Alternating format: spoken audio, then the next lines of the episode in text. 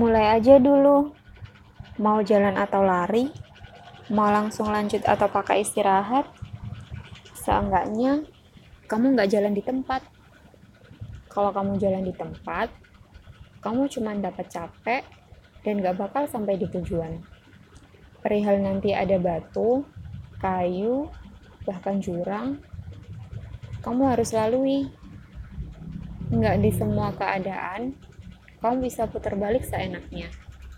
Hadapi ya, nanti pasti bakal ketemu ujungnya.